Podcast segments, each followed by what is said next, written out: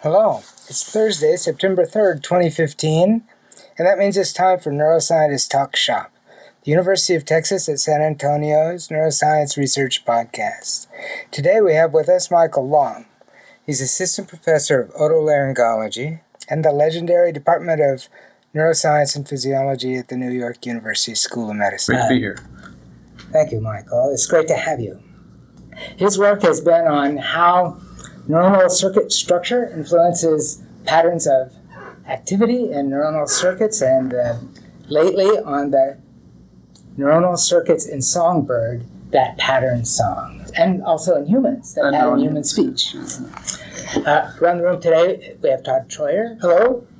Fidel Santamaria. Hello. And me, I'm your host, standing in for Salma Karashi while she is on sabbatical, Charlie Wilson. So, Michael, uh, we usually imagine the tasks that the brain has to perform in a movement as in a series of stages. One of them is sort of planning and preparation for the movement and specification of the exact properties of the movement. The next one is translating that into a sequence of muscle contractions that have to actually perform the movement, and then executing that sequence and then checking it to make sure that it's right and making adjustments in, as we go along. And then sometimes people add, as they probably should, uh, using any errors to correct the other pr- processes. Uh, translation, especially the translation from planning into muscle specification. So it seems to me that in some of your work in Songbird, you're seeing that maybe those tasks are actually performed at different levels in the motor system, and you can see them happening and and actually say something about the circuits that create those. Is that right? That, that is right. So we look in in the songbird, and we think it's a great place uh, for motor learning because it's the bird isn't just born with his song. He actually has to really spend a lot of time and effort throughout the first four months of his life um, practicing tirelessly his song, and. Uh, to the extent that the song is made up of these individual syllables, usually four or five per motif, and he has to practice about a million of these syllables in order to get his song right. So it's something that is quite difficult for him, but when he does this, it's important. And, and indeed, the, the female can hear minute differences in the song that we can't perceive, and she has a strong preference for that bird uh, doing his job properly. So there's a lot of brain architecture there, and it, it's it's a kind of single, very rich behavior that has circuitry affiliated with that behavior that's driving that behavior. And we can now see exactly what you've mentioned. How is this behavior? Let's start to deconstruct it and say, what are the various stages of this? And how does this actually get assigned to specific processing centers within the bird's brain? And uh, there, there is, uh, and this is something that drove us to work in, in the human brain as well, and we can talk about that if, if you like, but um, there's a specific forebrain region in in the bird. It's called HVC. It stands for HVC. It's a kind of unfortunate name. Um, I like to call it high vocal cortex. Maybe I'll do that here on the podcast for the for, for, for, What is that called when you, uh, when you re- a neo uh, Oh yeah, yeah, yeah. or something like that? Yeah, so here's one of those. We'll call it. Well, why don't you like that, Todd? The what? Because the the high, the high part is a uh, is a uh, Oh, it's a slur on the lower part. yeah, it's a slur on the lower part. So assuming that it's the high part, it's actually reasonable evidence. I don't care that much. right. But when you give it a name, there's a problem. Given you, you want to give play, you want to give things names. You want to be sure that the names are appropriate because it changes the way you think about. It. I the totally. Actually, I think that it's a wonderful name. I also think Area X is a fabulous name. So do you think of uh, brain uh, studies of of um, bird function are suffering from like phrenology? Uh, no, this is really the only one. The rest of them are all, you know, nucleus robustus. And Yeah, stuff yeah, like that's that. right. Oh, that sounds- And nucleus interfacialis. That's actually pretty That reasonable. one makes sense. That was pretty hardcore. But one of the things with HVC, the high, there's a big debate in the field of how much it's a hierarchical top-down thing, and in that H is the HVC is the high one. But if you think of it as a big loop, uh, like a recursive loop that goes through the brainstem, and it's part of a circle, then there is no high. So the one I- Is it a right. chain or is it um? That's Let's, let's maybe we can get to that in a minute, but So, so Uh, yeah. But the way I was kind of laying it out, it is a little bit hierarchical, but it is a loop. So someplace really is responsible for specifying the movement, not maybe necessarily in terms of muscle, but in terms of kinematics or something like that. So we often think that there's some kind of I, I think that I do want to directly address Right. that. Um, so there was a, a very uh, kind of high-profile paper, one that, that Todd actually wrote the, the news and views for for Nature. It came out 2013. And, uh, and this was a paper that the Nature editors got together at the end of 2013, and they decided that this was the uh, one of their top 10 favorite papers. So this was a really big deal, and the editors they were very excited about this. And, and what they did was exactly what you talked about. You see kinematics. So they looked in this area, HVC, um, and they said, okay, not all parts of a bird song are, are created equal. Different parts of the song uh, could be affiliated with what they called vocal gestures. So changes in pressure and tension during singing. Um, this is something that the bird effortfully kind of has to do versus just sustaining a note, if you like. And so what they found is if they isolated, they first made a model of the syrinx and they found these gestural points and, and they looked at the, the songs and they picked out specific gestural points. And they said when we record from this motor area in the bird, um, it seems that cells are, are, are kind of clustering along these gestural points. And if you look very carefully in the singing bird and you look at all the actual motor cells that are doing the behavior, they have six neurons. Uh, actually, five neurons and six total burst events. And so that's that's not a whole lot of cells. And in fact, even in, in Todd's uh, write up, he said, eh, you know, the jury may be a little bit still out here. We don't really know how well this, this is. So we've done some work now to try and expand this data set um, uh, using imaging. And we, we've now looked at uh, 627 um, events, and we've uh, gone directly to the source. Gabo Mindlin has has picked out these specific vocal gestures, and we asked, is there any relationship uh, between the, those events and these vocal gestures? And the answer was there is not, or at least there wasn't a strong relationship there that we could detect using our algorithm.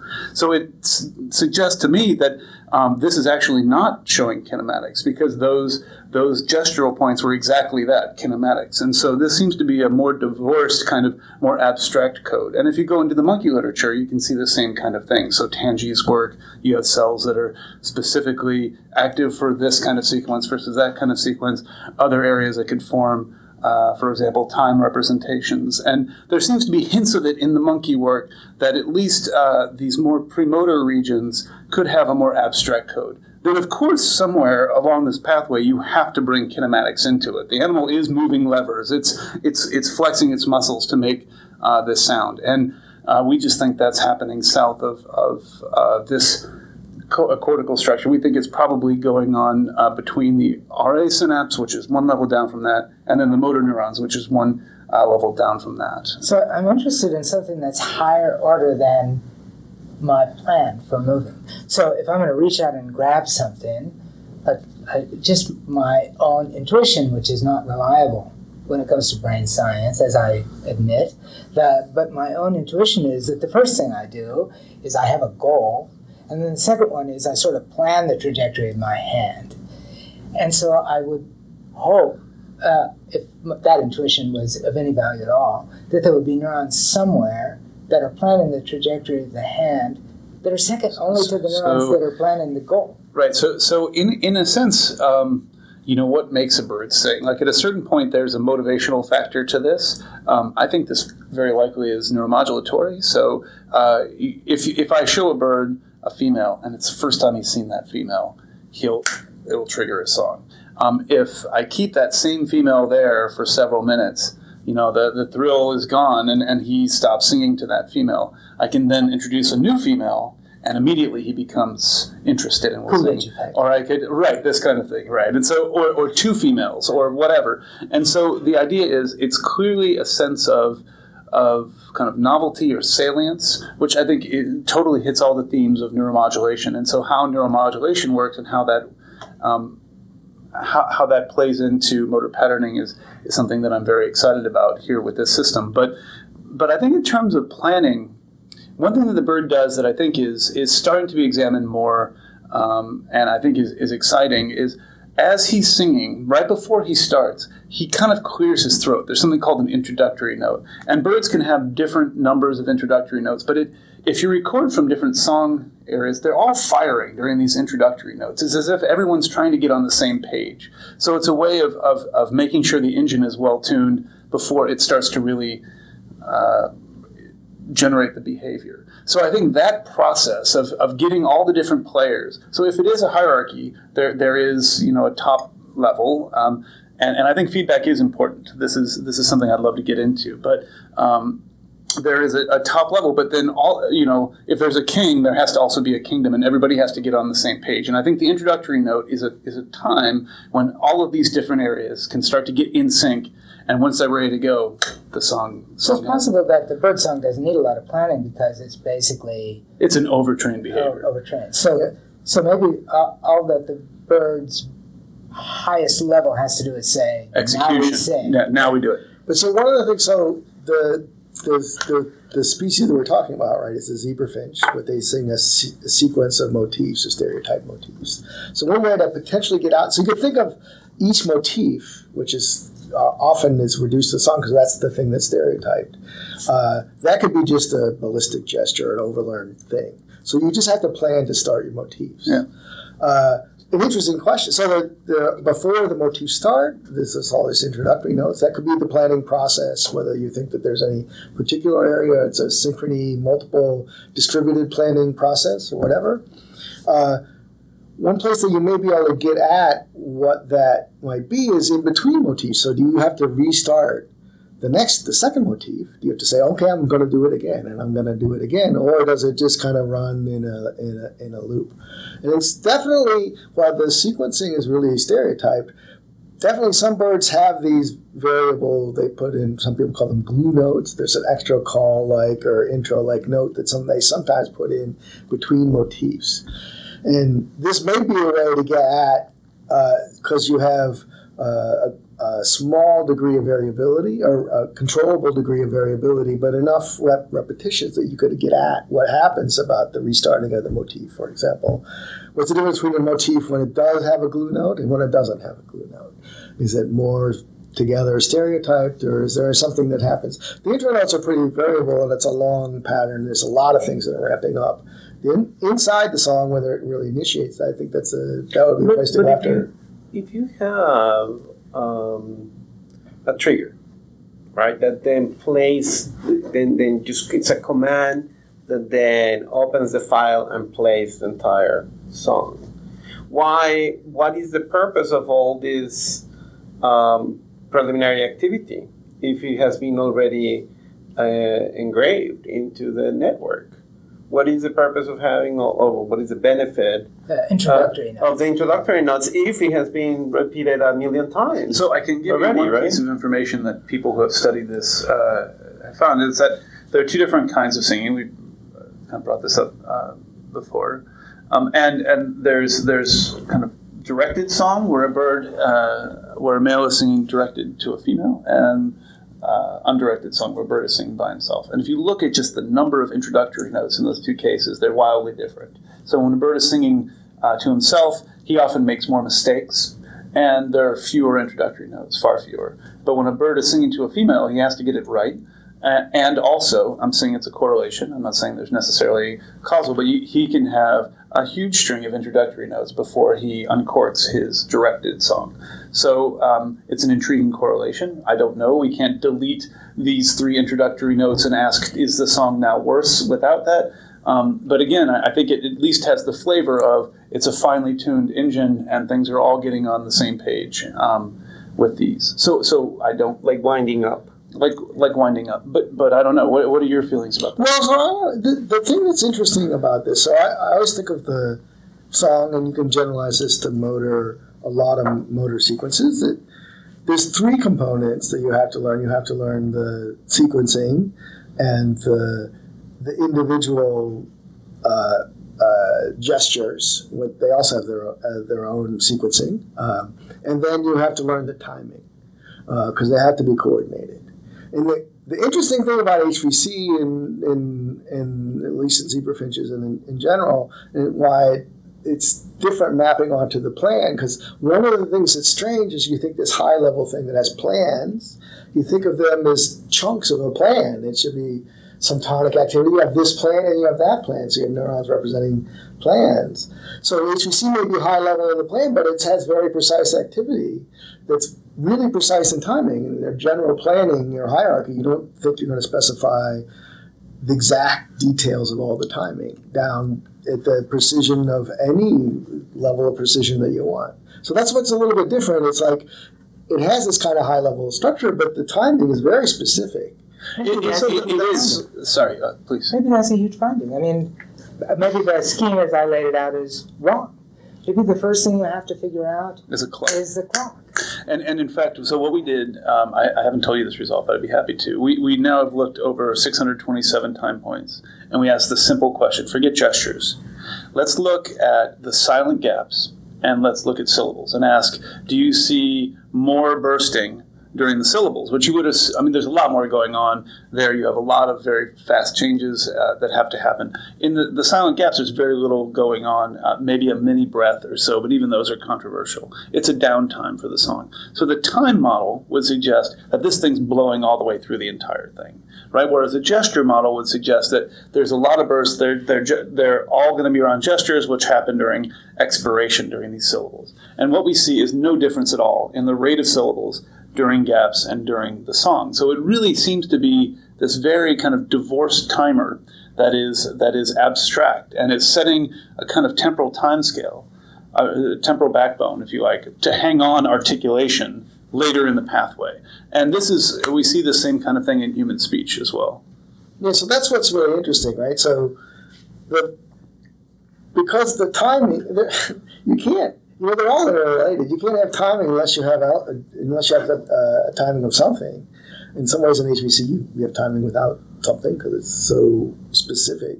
But you need a sequence of something to have a sequence. So you can't have sequences without the lower level stuff, and uh, you have to organize the sequence to have the lower level things. And the timing can't be divorced of what the elements are, because how are you going to define timing if you don't know what the elements are? So it's they all become a little bit circular.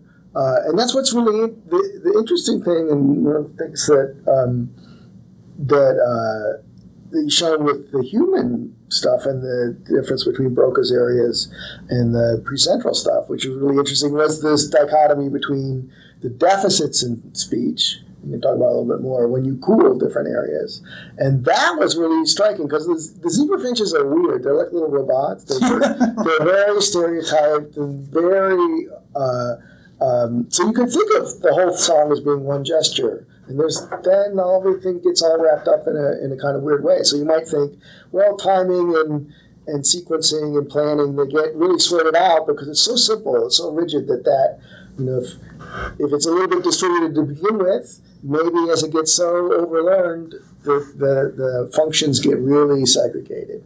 Um, but not speech, right? So we move all stuff around all the time. I'd like to sort out a little bit what you're talking about.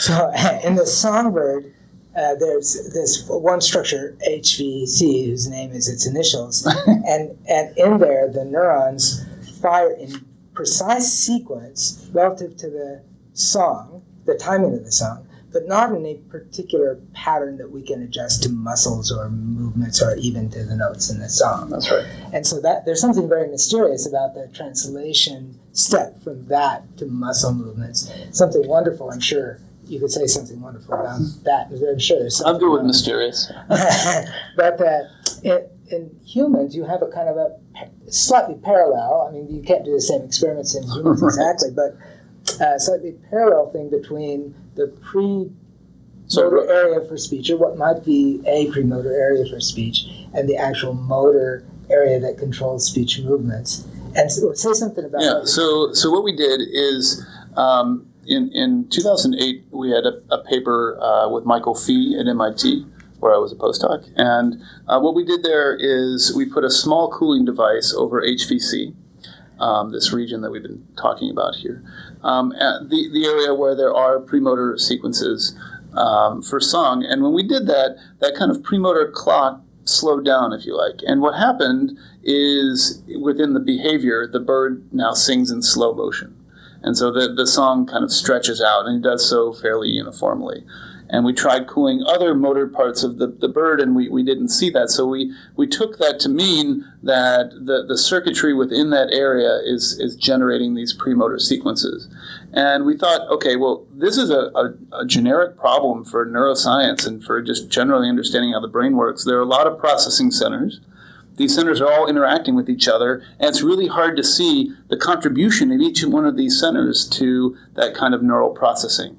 So we thought, hey, temperature's free and easy. It's it's it's uh, everything in the brain is is kind of temperature dependent. So all we have to do is take a small cooler um, and put it on the bird's brain. We can put it in in other brains too. And we thought this could have an, a clinical application. And one kind of problem that's exists since the the mid to late 30s, 1930s, is you know Wilder Penfield had a way of trying to find uh, eloquent cortex or, or, language critical sites uh, by simply stimulating the surface of the brain with electrical current. In people during in people during surgery. So the idea is, if I'm pulling out a tumor, I want to make sure I don't affect those areas because I could really lose function. So the way that he did that was he had somebody talk. It was an awake craniotomy, so the skull was partially removed, and just put electrical current on the surface of the brain. And when he did that, it blocked uh, speech over certain areas. They call that uh, language critical sites, speech arrest sites.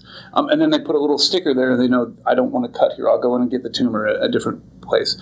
Um, and the problem is, uh, estimates up to 40% of patients can actually have a seizure as a result of this awake mapping process because you're pumping electrical current into the brain. People are very careful to try and prevent this from happening, but it is the only game in town, really and and it's a game that works well. You can use this to really effectively find these areas, but it has some side effects. Um, so we decided well, let's go in there, and we worked with a very talented team at the University of Iowa under Matthew Howard and Jeremy Greenlee, and um, I built a device that could now cool different parts of the brain in these awake patients, just transiently cool, and, and not cool a lot. We cool by about 10 degrees centigrade on the ventral part of cortex, um, and and just kind of put put this at different parts of the brain and ask what's changing about the fine structure of speech. And we know that there are two interconnected areas um, that have been uh, re- reasonably well studied. So there's Broca's area, a very famous one, uh, discovered in the 1800s by Paul Broca. Um, and then there's the downstream target of that, which is speech motor cortex. These guys then contact motor neurons that run articulator muscles. And we can now cool these two cortical regions. And what we found was something that was very different across these two areas. When we cooled uh, the, the, the, speech motor cortex, the ones that are projecting down to motor neurons, um, we see big changes in the quality of speech. So this is uh, Eddie Chang and other people have shown uh, that there's a kind of articulator map within this region. And when we cool this, it scrambles the signal enough and makes things enough out of sync that when I say the word Monday, it turns into Monday, like this. So it, it, it kind of uh, causes changes in the quality of produced speech. But we go one synapse up from that, and we start seeing what we see um, in the songbird. And so there we see changes in timing. So Monday becomes Monday and stretches out in time. And it seemed that if we took all the patients and all of the areas that we cooled and kind of boiled them down into a, a functional map, there was a clear spatial segregation of of Broca as being primarily uh, a timing site, one that's kind of consistent with what we're seeing in the songbird, and one that seems to potentially uh, be be separate from articulation, but instead be setting potentially a kind of sequence or a clock for the behavior. Then this has an intermediary site, which is, is very important in this case for articulation, and that's the speech motor cortex, and this then drives the vocalization.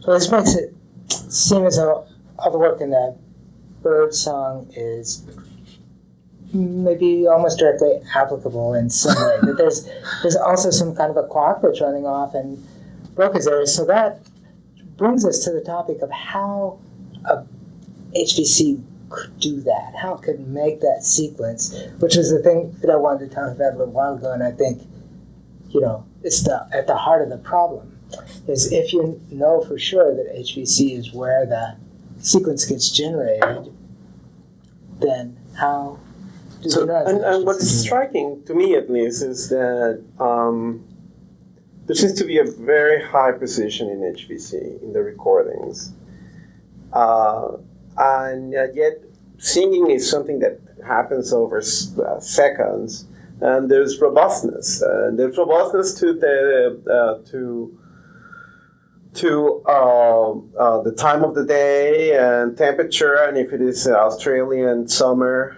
uh, it must be a big difference for the animals. I mean, they, they are homeotherm, so their temperature sure, is very sure. tightly Uh-huh. We we too. Yeah. But but uh, we can get really hot, right? yeah, for sure. Um, That's why gotta talk slow in South Texas. It should be fast. should be fast. well, they all have pools. And then Yeah. It's the beer. It's the beer. It's Shiner Bock.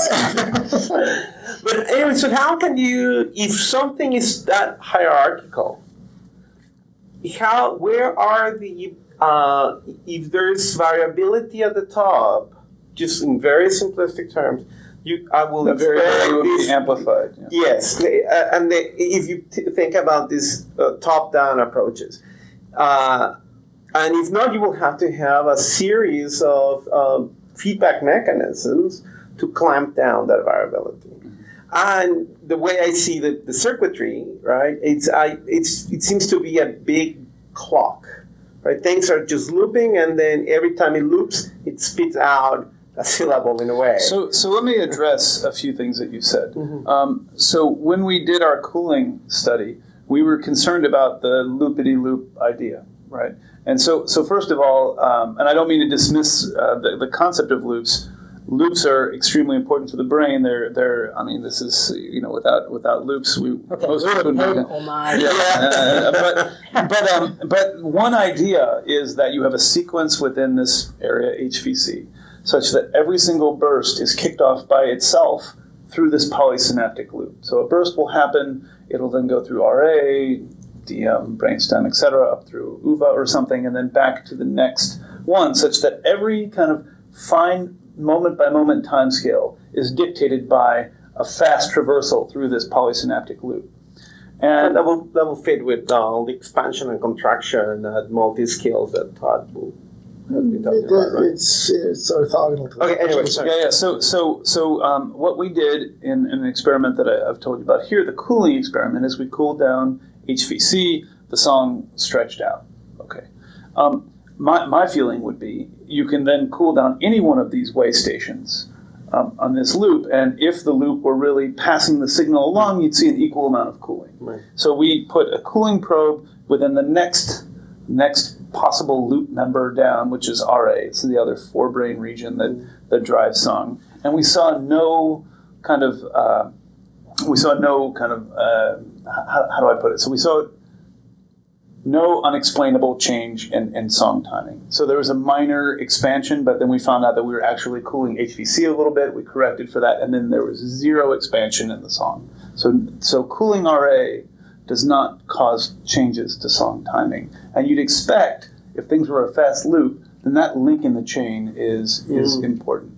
So it could be a loop though inside, just inside HVC. Right. So so I think that it probably is. And and I think but that said, feedback does exist. There are pathways coming from the brainstem. And I think what this is probably doing is plugging in the next syllable. And and I think that the behavior is really chunked. I mean, it's kind of a Lashley style question, right? What, what, what's what's the unit of behavior? And I think that um, I think the unit of behavior is a syllable. And I think that feedback is coming in to, to help uh, to help plug in your next syllable within HVC. And then I think what happens within the span of a syllable, which is between 100 and say 200 milliseconds, is some very fail-safe circuitry.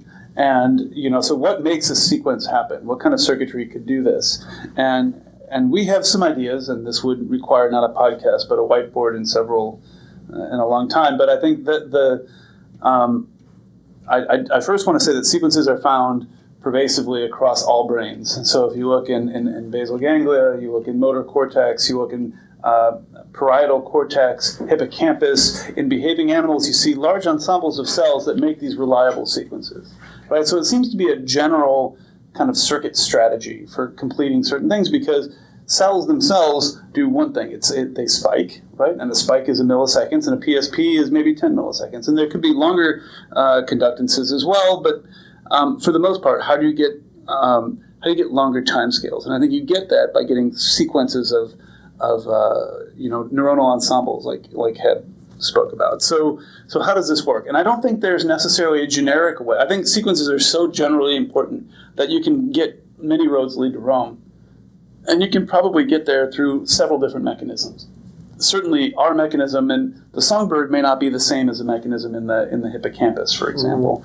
Um, but one thing that's been proposed in the songbird um, is an old concept of the synfire chain, and there you have cells that are making these kind of feed forward strong synaptic connections, so that if cell one is active before cell two, it's synapsing upon cell two and making that cell fire, and that thing goes on to the next cell and the next cell. And this has been a, a kind of cute uh, modeling idea uh, for a long time, but no one, like like I said before, it, um, like a, like a dragon. There's a concept of a dragon, but no one's actually seen a dragon. Here's a concept. I of, read a couple of papers that have claimed that they have. we all love Khaleesi and we love Game of Thrones, but um, but but I think that uh, no, but but I, I think that we have done some some pretty significant ultrastructural work within HVC, and we see something that appears to be uh, a, a synaptic chain, and we see how many contacts are coming onto each cell, the strength of those contacts, and we think that that architecture is sufficient to support uh, a feed forward chain. Um, So could it be that the uh, um, the um, self correction of all these variables, or the compensation for variables, could be from intrinsic uh, excitability properties of the cells, something that uh, does not allow them to go. So, so it's clear if you do an intracellular recording of one of these HVC neurons during singing that there's a great big depolarization right around the burst. And um, I remember showing this to, to Jeff Magee, and he goes calcium spike. I mean, he, he didn't even breathe before he did that. He, he said calcium spike, and it looks uh, like it is. And in fact, we can, um, if we put in L-type calcium channel uh, pharmacological agents, uh, agonists or antagonists, the bird just stops singing, so we don't get much from that. But we have in a previous paper looked during uh, sleep when these birds also form these sleep sequences, um, and if we put in uh, L-type agonists, then the sequences get very robust, the, the bursts get very large, and we can knock them almost completely out with Is nifedipine. the bird singing at sleep? Uh, he does sing in his sleep. So Dan Margoliash had a beautiful paper, David Margoliash science paper from 2000, and you see these uh, sequences going on during sleep. And in, un- unlike the, Bird is a powerful dreaming machine. It is. Do they sing better? yeah, it is. It is. Do they sing better when they are asleep? Do they Um, they sing much, much worse. really? yeah, More the- synchronized? the patterns are terrible, and the patterns are so terrible that they they made me want to stop recording in Sleeping Birds after three years and build this crazy microdrive that I don't think I would have had the energy or the insanity to build if it weren't so frustrating to study Sleeping Birds. But um, anyway, So I'd like to bring up one more thing before Please. we run out of time, and that is one of the things that you've seen are that when the bird is, the young bird is listening to its tutor, its father sing, then the neurons in the HVC respond in a way that's very similar to the way they're going to respond, they fire in a way that's similar to the way they're going to fire when the when that S- similar kind of categorically in that it is um, it, it is a, a very reliable response in some cases and very time locked.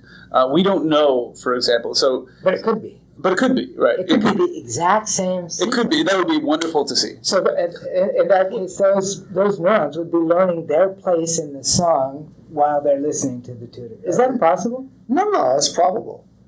So It's probable. Yeah. I mean, if you go to a anesthetized bird, the response to the bird's own song, uh, the tutor will drive the, the, the responses. And the bird's own song is actually, as it gets to be adult, is like the best thing. It's better than the tutor song. The bird's own song is driving these areas in anesthetized. But but here's the issue with the an- anesthesia is that um, you get gorgeous responses in the adult. Right. Right. And and what we find as the bird is maturing, he doesn't need to hear his dad anymore. And so one one one thing that so urethane is the anesthesia where it's the kind of uh, magic magic pill to get these kinds of responses. Other isoflurane, others you don't see it. Urethane is the world's uh, don't take this wrong way. It's the world's dirtiest GABA blocker. And so that actually is so what we find is that the inhibitory network is actually playing a really important computational role here. And that network is kind of stripped away when urethane happens. So the, the kind of nuanced cortical computation that we see is not that there's a tutor song response. I think that's that's exciting. But the fact that that tutor song piece by piece is is is kind of um, suppressed as the animal starts to learn his song right? So as I start to learn that note and I learn that note and that note, uh, you can see the inhibitory network gathering specifically at these at these moments in the song and forming a barrier. Because now that you've got this sequence it's finely tuned. I've practiced a million times. I don't really want to hear some stray stray guy that sounds like my dad coming in and making this finely tuned machine fire willy-nilly right? So so i think that um, that it's absolutely true. There is a rich literature going uh, back to I think Larry Katz was the first to show this uh, in 1981. So so the idea that that you can have auditory sensitivity within this motor structure and and in fact so much so that they call it a sensory motor structure. But I think in the adult it really is something else. I think it is. Um, it is a, a, a motor sequencer, and I think the sensory stuff, if anything, is kind of we still are trying to understand what that it's there for. Is it just vestigial, or is it you know if you start to lose your game a little bit, is that sensory stuff going to come in and help set you right? But during learning, the sensory stuff is clearly absolutely. Well, that's So, so I, I what I was know you guys, you, you guys uh, in the field might fight about Oh no, about, we don't about fight. a little bit, but I was thinking about if the if we don't really know the code of HVC. It, it, you described it as abstract. Yeah. Abstract is what we say when we don't know what it is. I think it's a sparse representation it's of a time. sparse representation of time, uh, and the, in relation to the song. Correct. Not to just It's a pointer, abstract yeah. time, but in relation to That's the right. And if the if that was learned by an auditory template that came in and and created that pattern over and over and over again until those cells basically learned that pattern, that means the auditory template speaks the language of RN, of HVC.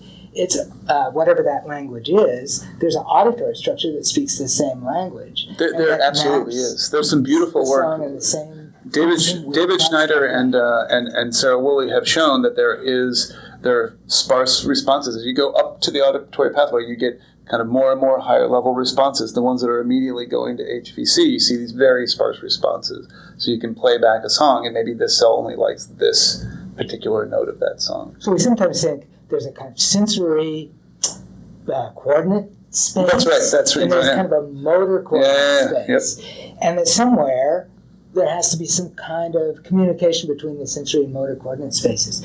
And maybe there's a there's a new coordinate space. There's a third coordinate space, and maybe we'll- And I think that that coordinate also sounds like a grandmother cell, right? I mean, it could be the coordinate space. I mean, you can interpret it as as as um, well, coordinate space becomes a grandmother cell or not, depending on whether Depending it's how- localist Uh-huh. or whether it's very distributed. uh And but there has to be a Yeah, coordinate yeah. space in either case. But this is the problem with zebra finches in the sense that if the song is so stereotyped, then you line up the, the spikes to the song. Is this the motor representation of the song? Is this sensory representation of the song? They're all lined up with the song that the bird sings over and over again in exactly the same way. So they're, yes, they're not lined up with the motor motor movements. They're not specifically lined up with the auditory song. Well, we have uh, concerning, concerning sensory. We, we published uh, earlier this year deafened birds and wanted to measure HVC, these premotor cells, in deafened birds, and we see no change in the physiology. Yeah, so, but the question is if you have, if they map so well onto each other, the question is the space. Uh, if you have a mapping that's a one to one mapping, then as a mathematician, they're isomorphic. So, which the representation is the same or they're mappable. So, it's only the perturbations, like it's, then you have to really go about what's close and what's far. Like, if you, in some ways, if you change a little muscle, it may make a big difference in sound. And so something that would be close, you think, in the motor space would be big in the sensory space. And then they're different. So that's how you would have to compare them if the mapping is so tight that the translation is easy. So it's hard to find, you have to find variability on, separable variability on either end that you can. I thought you already established that the mapping with motor wasn't clear. That it basically doesn't represent muscles, and muscle contraction is the motor space. Yeah, so there's And, so, and it doesn't really map on the tonotopic map of the auditory system, and that's its sensory space. There's maybe a couple other sensory spaces, a location, and that kind of stuff. Yeah, it, it kind of it takes all of the the meaning out of it and makes this very again abstract code, right? Something that's it's its own language. Can I can I deviate the conversation for a second? Um, so there's this evolution. I mean, take birds because they are the product of evolution in which they repeat this song um, um, for uh, they, it crystallizes and stays. Is there a reason to believe that um, the neuroanatomy and the plasticity of the anatomy of this system is different from other areas, um, um, um, like in us, in, in which there's uh, a strong plasticity?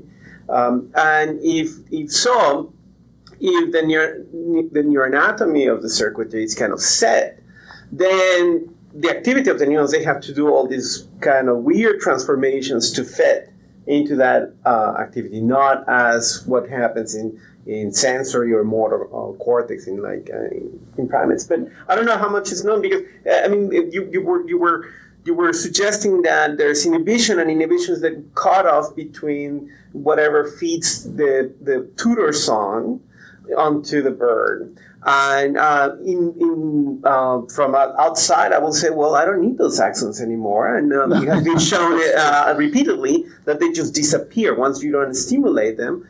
They just disappear in rats. They're they're there just as I mean. So Mhm. so the auditory inputs are, are there in the adult. Mhm. They're just kind of uh, become neutered because of the inhibitory inputs. So the, the anatomy does not change. It's more more static. I mean, we've looked very carefully at the anatomy. So I showed an, an EM uh, micrograph Right, right. where we've looked at the entire synaptome. So Uh-huh. all of the inhibitory and excitatory inputs coming onto that cell. Mhm. Now we haven't classified those inputs as sensory versus motor, but we know from other experiments that there are probably 80 of those, say 600 excitatory inputs are actually coming from other RA projectors, suggesting that the other ones may be representing sensory information. That sensory information is not unplugged. Mhm. It's there, but it's Mhm. Okay. If you deafen the I mean, that's bird, kind of- if you deafen the bird, it's interesting whether this is happening and needed to be happening in HVC. But if you deafen the bird, the song falls apart. At least when it's young. If it's really old, maybe they really don't need those Yeah. axons anymore. But because then it doesn't fall apart, and that's true in humans too about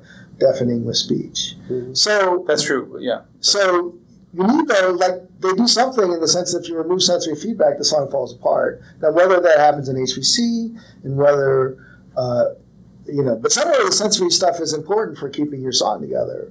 Uh, just maintaining Right. I mean, yeah, but that's different than, than the anatomy question. That's just like No, I know, but it means like- Yeah, the- that's making an extreme claim that every axon that you don't use just goes away, and obviously it's not true. If your muscles are paralyzed, you don't lose your motor neurons. So it's true in some kind of limited way. Yeah. It isn't guaranteed. But they need it on. They, they need to keep their song together, Ah, right? They that's right. are using on a different scale. Maybe not learning, but they need to, to keep their song together. Right. It's not like they don't need it anymore. Yeah. Good. Uh, I, I don't want to lose my vision either. So, uh, thank you very much, Oh, Michael wow. Long. That flew by. And uh, this has been Neuroscientist Talk Shop. Thank you.